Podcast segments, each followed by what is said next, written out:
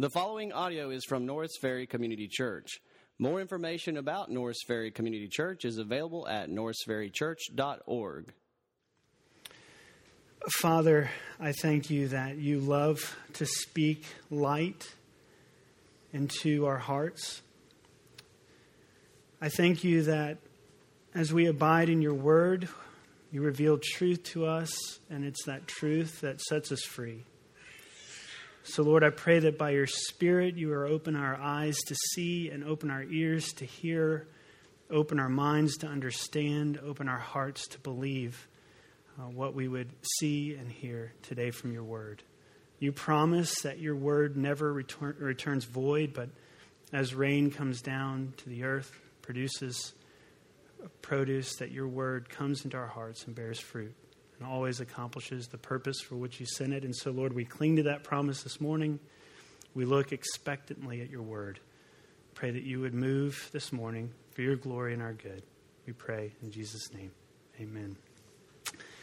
Well, we have come to the end of the B team preachers. Your sojourn with the B team is almost over. Uh, the A team is coming back next week.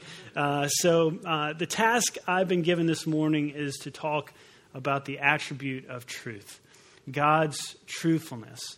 Uh, Wayne Grudem defines God's truthfulness. He says it means this God's truthfulness means that He is the true God and that all His knowledge and words are both true and the final standard of truth.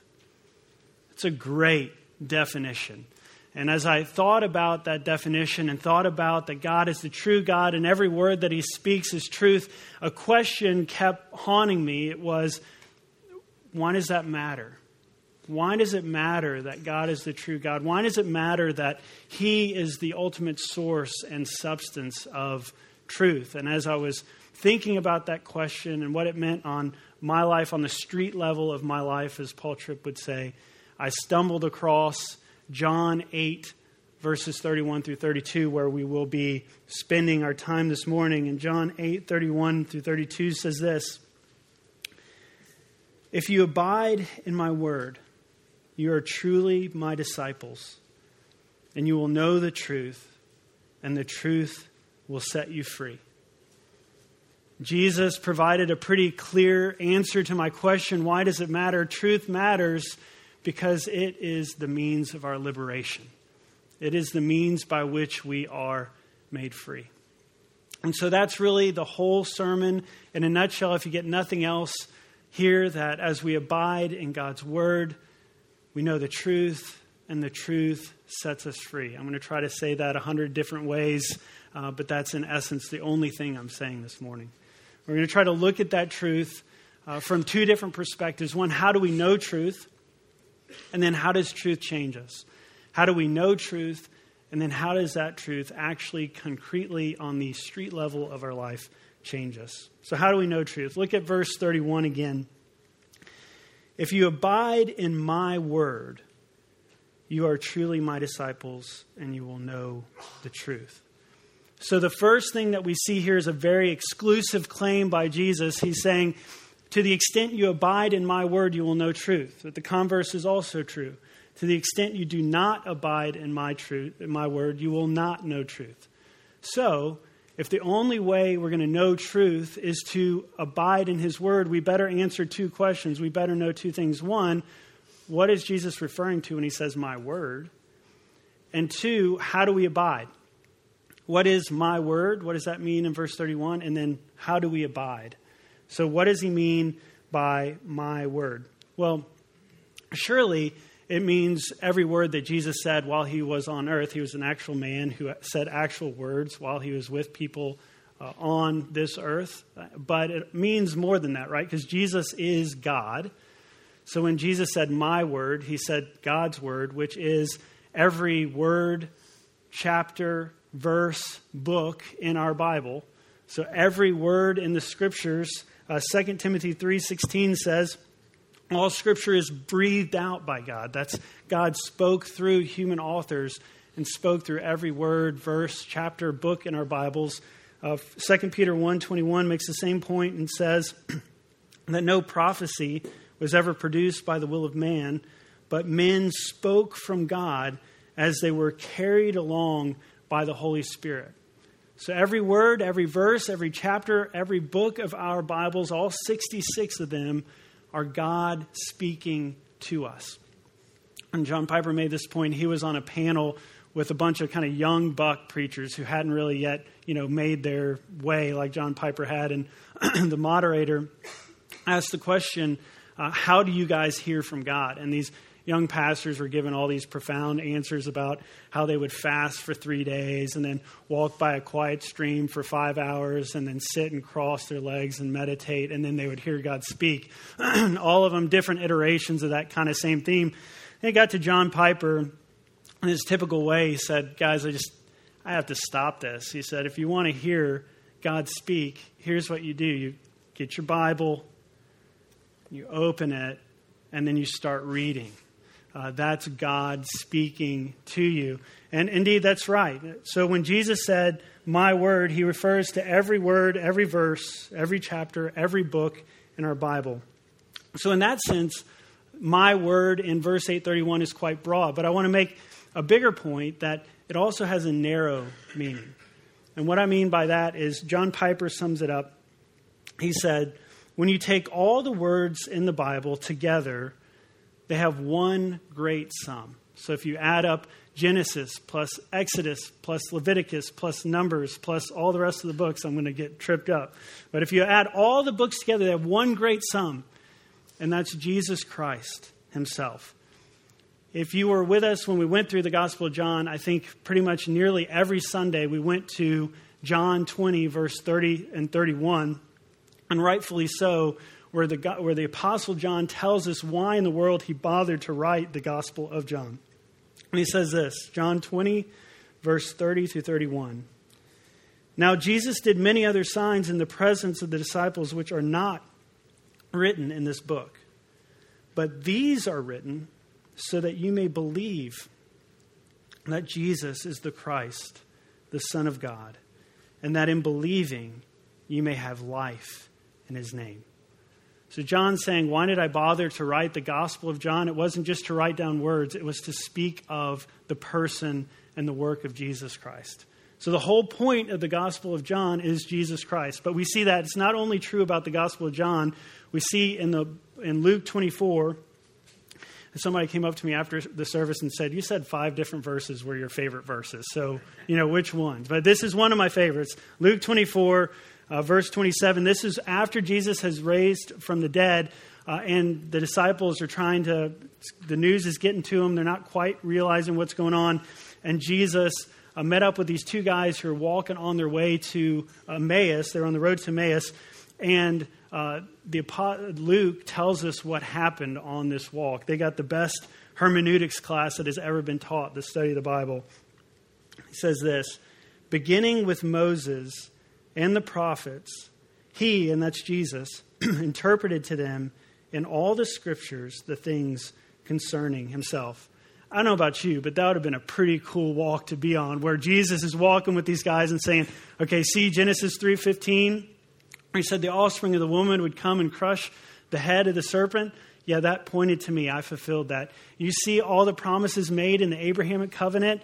Yet all those pointed to me, and I fulfilled them, and on and on and on. It had to be thrilling. But all the scriptures point to and are fulfilled by Christ. And then later in Luke 24, verse 44 through 45, Jesus met up with some more disciples and he said to them, These are my words that I spoke to you while I was still with you, that everything written about me in the law of Moses and the prophets and the Psalms must be fulfilled. And there, the Old Testament was divided into three sections the law, the law of Moses, the prophets, and then the writings, the Psalms of which was the first. So Jesus is saying, all of this pointed to and is fulfilled by me. And then he opened their minds to understand the scriptures. All of the Bible, every word in the Bible points to and is fulfilled by Christ. And this is the point of the rebuke in John 5:39. John 5:39 Jesus is talking to a bunch of really legitimate Bible readers. I mean, these guys knew their stuff. They had committed chunks of the Bible to memory. They knew their Bible better than all of us in this room ever will combined. And this is what Jesus had to say to them John 5 39. You search the scriptures because you think that in them you have eternal life. And it is they that bear witness about me. Yet you refuse to come to me that you may have eternal life. In other words, we don't open this book just to read words. We open this book to hear the God of the book talk to us. We open this book to encounter personally the God of all creation who's speaking to us through this book. Words on a page won't cut it. An encounter with the God of all creation is what we're after and what Jesus was saying. So, putting this all together, remember we're asking a simple question what does my word mean in John 8 31? And I've argued that it means broadly every word in the scriptures as they point to and are fulfilled by Jesus Christ. So that when we get to John 15 and Jesus says, Abide in me, he's not saying anything different than abide in my word. Okay, so that's my word. So, how do we abide?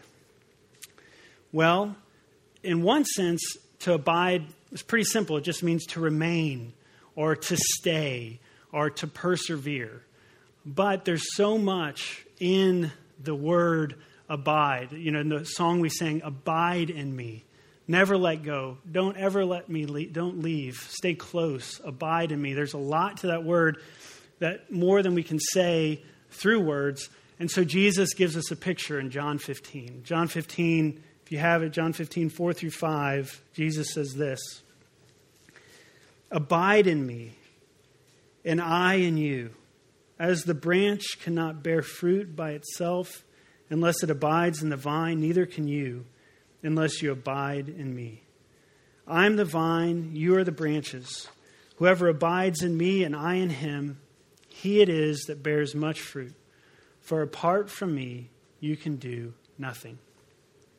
So, abide means to be like a branch who is completely depending upon its vine for all of its life and all of its vitality. So, to abide in God's word or to abide in Jesus means for us to totally depend upon Christ for all of our life, all of our vitality, all of our identity, all of our meaning, all of our purpose, all of our hope. And I've come to simply believe, at least it's proven itself out in my life, that we cannot do this without spending a lot of our lives in the Word of God, in the Scriptures. Piper says this If you want to know Jesus, be much in His Word. One of the most important convictions I've developed is that Jesus, as a real, living, precious, present, experienced friend and person, is known chiefly through His Word. Piper says the converse, he says, if you try to run after the Lord without running through the Bible, you will find someone else. Now, I'm not trying to guilt everyone to change your alarm clock for 15 minutes so you can spend 15 minutes in the Word before you go to work. That's not what I'm doing. I'm trying to present the beauty of the Scripture so 15 minutes seems like a moment. And if it's true that every word in the Scripture is God, the God of all creation, talking to us, his creatures who he loves, then it's true what Piper said. The Bible is, more valuable than anything we own, sweeter than anything we've ever eaten. And reading the Bible is literally more important than breathing. That's why the psalmist in Psalm 119 could say all these things. In the way of your testimonies, I delight as much in all riches. My soul is consumed with longing for your rules at all times. Your testimonies are my delight, they are my counselors. Your statutes have been my songs. The law of your mouth is better to me than thousands of gold and silver pieces. I will never forget your precepts, for by them you have given me life. How sweet are your words to my taste, sweeter than honey to my mouth. The sum of your word is truth, and every one of your righteous rules endures forever. I rejoice at your word like one who finds great spoil the psalmist got it in Psalm 119. And to the extent we share that view of the scriptures, spending time in the Word and hearing from God will be not a chore, but a pleasure. So to abide or to remain in Jesus is to hour by hour look to Jesus in every word that he has spoken for our life, hope, joy, peace, meaning, and vitality. It's to totally depend on his saving and enabling grace to live the lives we've been called to live to do the tasks that He has put before us, to turn away from the sin that would only do us harm, and to turn to God in worship and surrender. So, we know truth, and to the extent we know truth, it sets us free, and we can only know truth as we abide in His Word. But what difference does this truth that we come to know as we abide in His Word make in us? Let's look again at John 8:31 and 32. If you abide in my word, you are truly my disciples, and you will know the truth, and the truth will set you free. And then down in verse 36. So if the Son sets you free, you will be free, free indeed. Quite simply, the truth changes us by bringing about liberation and bringing freedom. Jesus, the substance of truth, frees us. And there's two aspects of this freedom. A lot of times we think about one and not the other, but there's two aspects of the freedom that Christ gives to us or has purchased for us, secured for us. We're freed from certain things, and we're freed for certain things. So we're both freed from and freed for. Okay, a lot of times we think about what we're freed from and kind of stop to think about what we're freed for. So we're going to try to do both this morning, and this isn't exhaustive. Just you know, start with what we started this morning and continue on in your quiet times. But freed from. So three things I'm going to focus on: we're freed from blindness to our bondage, freed from the penalty of our sin, and freed from a futile struggle. Freed from blindness, penalty, and futility. And then I'm gonna, we're going to talk about being freed to. We're freed to walk in obedience, or we're freed to bear fruit, and we're freed to put on the easy yoke of Jesus. Freed from, freed to. So, freed from blindness to our own bondage. We see this in the passage we're in, in uh, John 8 33. Jesus has just offered them, Hey, I'm going to set you free. You'll know the truth. I'll set you free. And this is how his audience responds. They answered him, We're the offspring of Abraham and have never been enslaved to anyone. How is it that you say you will become free? Just, just get this. The God of all creation has just offered them, hey, I'm going to set you free, free from everything that does you harm, set you free to have the abundant life you're created for. And instead of saying, thank you, that sounds awesome, they say they're offended. How can you say we need to be free? We're not enslaved. Milne characterizes their response this way in his commentary on John. Jesus' claim to set them free carries the negative implication that prior to the response to Jesus, they had been in bondage. That's the offensive part. This is, they proceed to contrast, to contest sharply.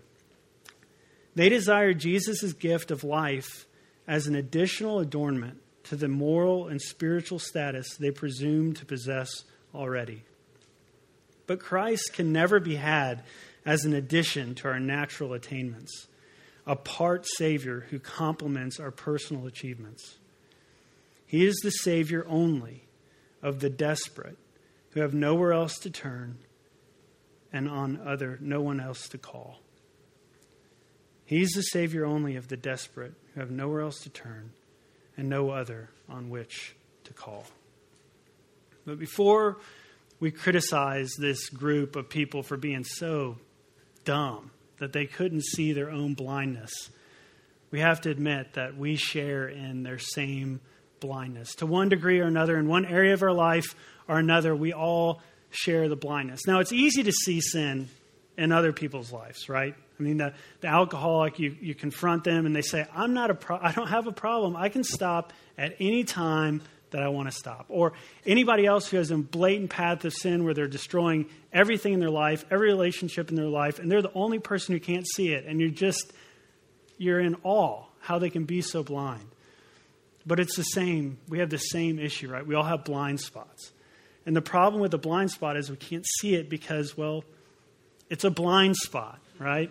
And so, for a lot of us who are, have been in the kind of evangelical, churchy bubble for a while, we, we know better than to do the blatant sins. I mean, we struggle with blatant sins and all that stuff. But where we've found our comfort zone, our blind zones, kind of get bigger because there are these, what Jerry Bridges called refined sins or acceptable sins or um, sins that are okay. He, he defines these types of sins like this These are the sins of nice people, sins that we can regularly commit and still retain our possessions, uh, positions of elders, deacons, Sunday school teachers, Bible study leaders, and yes, even full time Christian workers. Okay, you guys want the list? You don't want the list. Get ready. I'm going to give you a little bit of the list. Okay? I'm not trying to inflict pain for pain's sake, uh, but just go with me. So here are some acceptable or refined sins. A judgmental attitude, a critical spirit, gossip, resentment, bitterness, an unforgiving spirit, impatience, irritability. Okay, I'm, the list goes on and on, but I think I probably covered most of the uh, audience out here. Um, okay, so the point is, uh, you know, I was going through this book. Well, Jerry Bridges actually has a whole book on respectable sins if you want to inflict more and detailed pain upon yourself. Um, but I was going through a book with a bunch of guys in here uh, called The Disciplines of Grace, and it had a chapter on respectable sins.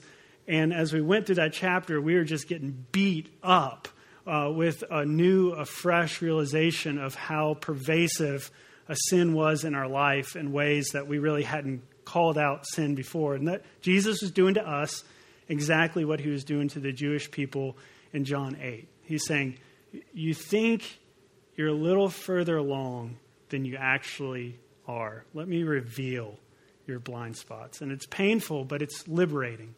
The first way Jesus liberates us is he exposes the bondage, he exposes the sin. And uh, the way, so whether we're on the blatant sin spectrum or the refined sin spectrum, the problem's the same. We can't see it. And so Jesus, in his typical fashion, and all this blindness, just gets the biggest light that he can and just shines it right in their face with verse 34. Look at verse 34.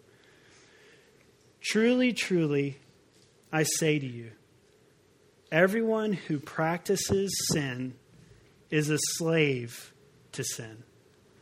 Now, it's hard really to overstate how offensive this must have been to this audience. Remember, these are like the seminary students, right? These are like the senior pastors. These are like the really, really like religious people who had the long robes, who knew all the impressive prayers, who had portions of scripture memorized. And they come up to Jesus and he says, You guys don't get it. You're enslaved, you're in bondage because your religion without me doesn't break any chain. You're still in your bondage and in your sin. And the message of the scripture is the same for all of us. Before the work of Christ is applied to us, we are all in bondage to sin. Before Christ's death substitutes for the death we deserve, before we are credited with his perfect gift of righteousness, we are all in bondage to sin. This came true to me. Uh, you know, I, I think I became a believer about sophomore, junior year in college and this was a big point for me to get. Uh, and actually, it wasn't Jesus through John 8, it was Bob Dylan. Uh, who who got through to me? I wasn't really opening my Bible much during that time, so a Dylan tune had to do. Um, and the only reason I was listening to Dylan is because I had a Jeep Wrangler at the time, which is the best car in the entire world, but my driving record was such that the insurance premiums on that particular car were a little exceeded the threshold that was acceptable to my parents. So I was driving my dad's car.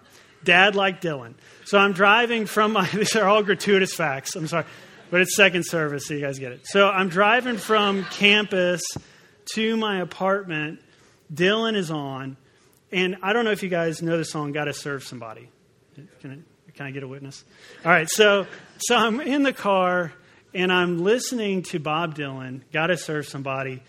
And if you if you don't know the song, like any Dylan tune, it has way too many words, right? I mean, it's got like ten verses, and the chorus is repeated like fifty times. He's not going to let you get away without getting the main point of the song. And so, really, all the verses are doing is saying it really doesn't matter what status you have in this life. You could be an ambassador, you can be a pauper, you can struggle with really bad stuff, you can be a preacher struggling with spiritual pride. Doesn't matter. Everybody is in the same boat, and the boat, and the point was made through the chorus where he says this. I'm not going to say it like Dylan, uh, but Dylan says this You're going to have to serve somebody. Yes, indeed. You're going to have to serve somebody. Well, it may be the devil, or it may be the Lord, but you're going to have to serve somebody. And I had the same reaction that the Jewish people had in verse 33, and I said, How dare Bob Dylan tell me, a 19 year old college guy who's doing whatever the heck I want to do, that I want to serve somebody? I'm not going to serve anybody. I don't want to serve the Lord. That's boring. And I don't want to serve the devil, clearly, because he's freaky. I just want to do what I want to do, live the life I want to live, and there's going to be no consequences to that. But by God's grace, finally I moved from Dylan to actually John 8, uh, and people uh, led me into the truth that, in fact, Dylan was saying the exact same thing that Jesus is saying that you're going to serve somebody. Before you come to Jesus, you're in bondage to sin. And I had to see that before I could see anything else. So, the first way Jesus brings about liberation is he exposes our bondage. But it doesn't just shine a light on it, he paid the penalty for it. Look in Colossians 2 13 through 14. Colossians 2 13 through 14.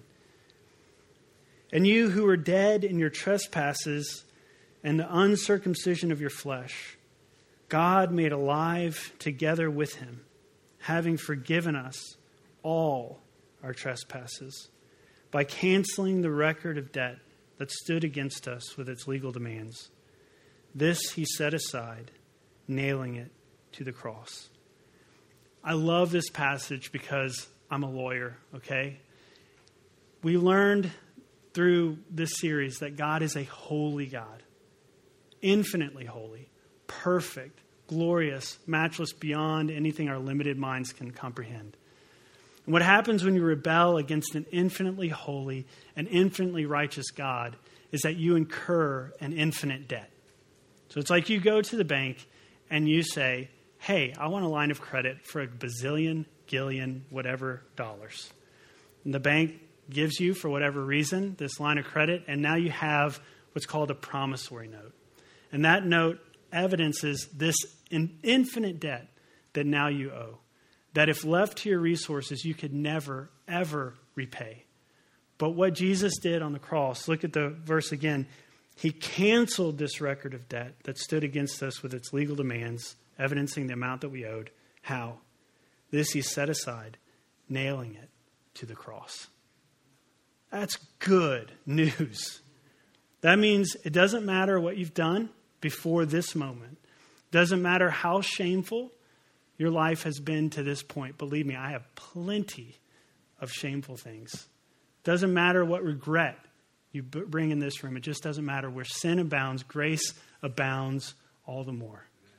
Matt Chandler says it this way we've got this weird compartmentalization thing that happens where you don't think that God sees all that you are, or that if He could or somehow knew who you were going to be, He wouldn't have gone to the cross.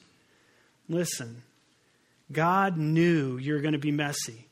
Christ knew you were going to be messy. God knows that you're going to mess up often. He knows that you're going to be drawn to things that are wicked. He knows. That's what the cross is all about. That's the whole point of the cross is that you're going to fail and you're going to stumble and you're going to feel dirty and you're going to feel awkward. The whole point of the cross is that there be this mighty picture of his love and pursuit of you despite you.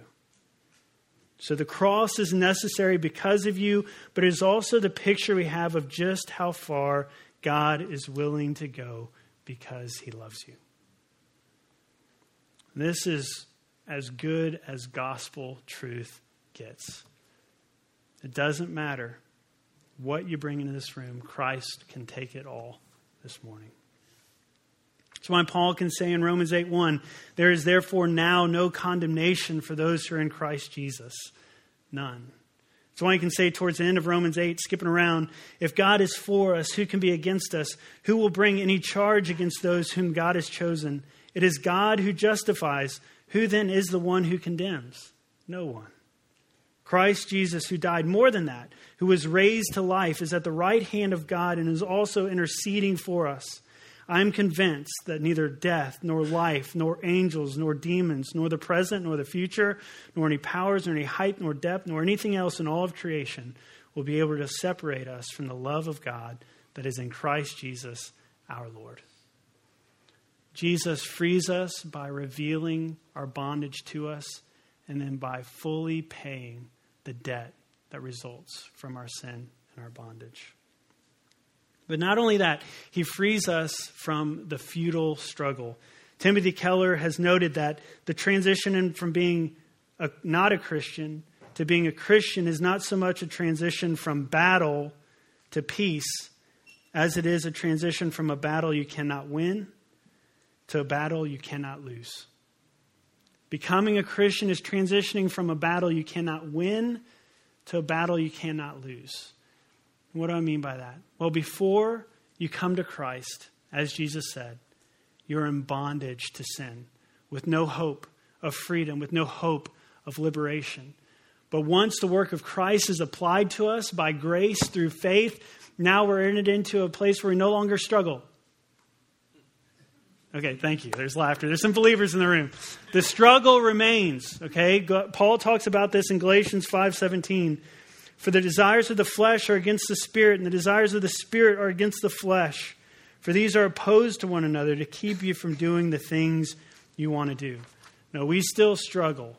And the struggle is heightened now because we've got the Spirit of God in us, and we've got our flesh in us, and they're doing battle and we'll do battle until we breathe our last breath on this side of eternity. But it's not a battle that we can't win, it's a battle we can't lose. Why? because of Galatians 5:24. Look at Galatians 5:24. Those who belong to Jesus Christ have crucified the flesh with its passions and desires. That is to say, our passions and desires have already been defeated. They still rear up their ugly head and do war against the spirit, but they've already been defeated. Our victory is sure. So while we will do battle, there is no question the end of the battle is victory for those who are in Christ Jesus. The Lord will finish the work that He started in us, He will conquer these passions and desires. So Jesus frees us from our blindness, He frees us from penalty, He frees us from futility, but He also frees us for. He frees us for, He frees us to walk in obedience and to bear fruit. Turn again to Galatians 5 verses 13 through 14. Galatians 5, 13 through 14. For you were called to freedom, brothers. Only do not use your freedom as an opportunity for the flesh, but through love serve one another. For the whole law is fulfilled in one word you shall love your neighbor as yourself. And this is what happens as the work of Christ by grace through faith is applied to us. Now we're in the unique position of having seen the depths of our sin, so we're no longer in a position to really be impressed with ourselves. We've also, been, we've also seen that Christ, through his substitutionary death, has taken the penalty that we deserve. And every, now, every breath that we have is a gift of grace. And so now we're freed from every thought, word, and deed in our life being centered on ourselves and our small kingdom and our small purposes and our small will. And now we can look beyond ourselves because the love that has been poured out to us through the work of Christ to live our lives in sacrificial love and service for others. We're freed through the work of Christ to live for others, to pour out our lives for His glory and their good. We're freed through the power of the Holy Spirit living in us to live lives marked imperfectly but unmistakably by His fruit His love, His joy, His peace, His patience, His kindness, His goodness, His faithfulness, His gentleness, His self control coming out of us as we abide in His Word and as the truth becomes part of us and as that truth sets us free, we will, by definition, serve others and bear the fruit of the Spirit. John, the author of the Gospel of John, says in his epistle, 1 John 2 6, whoever says he abides in him, that's whoever says he abides in Jesus, ought to walk in the same way in which he walked. I'm not going to ask for a show of hands, but how many of you walked like Jesus this week? I did not. Um, but I think what he's saying here is not that we have to walk in the perfection that Jesus walked. But I think what he's saying here is that we are supposed to be on the same road.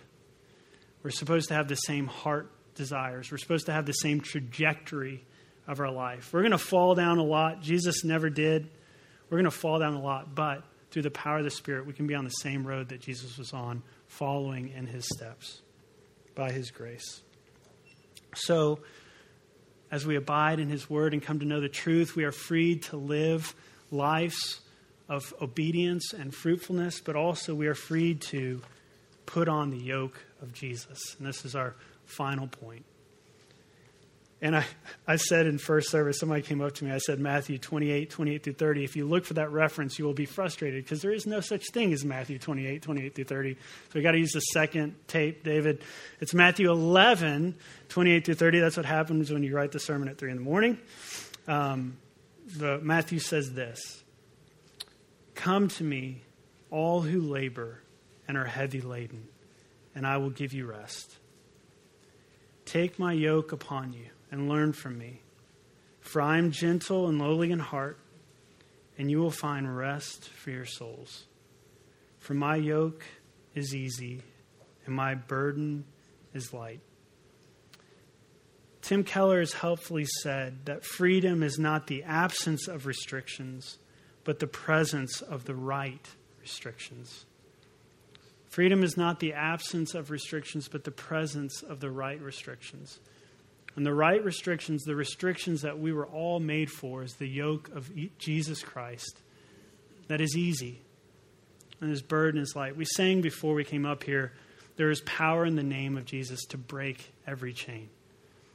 The chain or the yoke of slavery to sin is broken as we take the yoke of Jesus Christ, our Savior, upon ourselves. His yoke is easy, his burden is light. There are lots of things that promise freedom in this world. If you just search Spotify for the word freedom, you would be shocked the various artists that have songs that either have the name freedom in them or not. Do not listen to all of them. It is not an encouraging devotional experience. Um, but there are a lot of definitions, a lot of understandings of what freedom is. But true freedom is only found as we put on the yoke of Jesus, for his yoke is easy and his burden is light. Let's pray. Thank you for listening to audio from Norris Ferry Community Church, located in Shreveport, Louisiana. Feel free to make copies of this message to give to others, but please do not charge for these copies or alter the content in any way without permission. For more information about Norris Ferry Community Church, please visit us online at norrisferrychurch.org.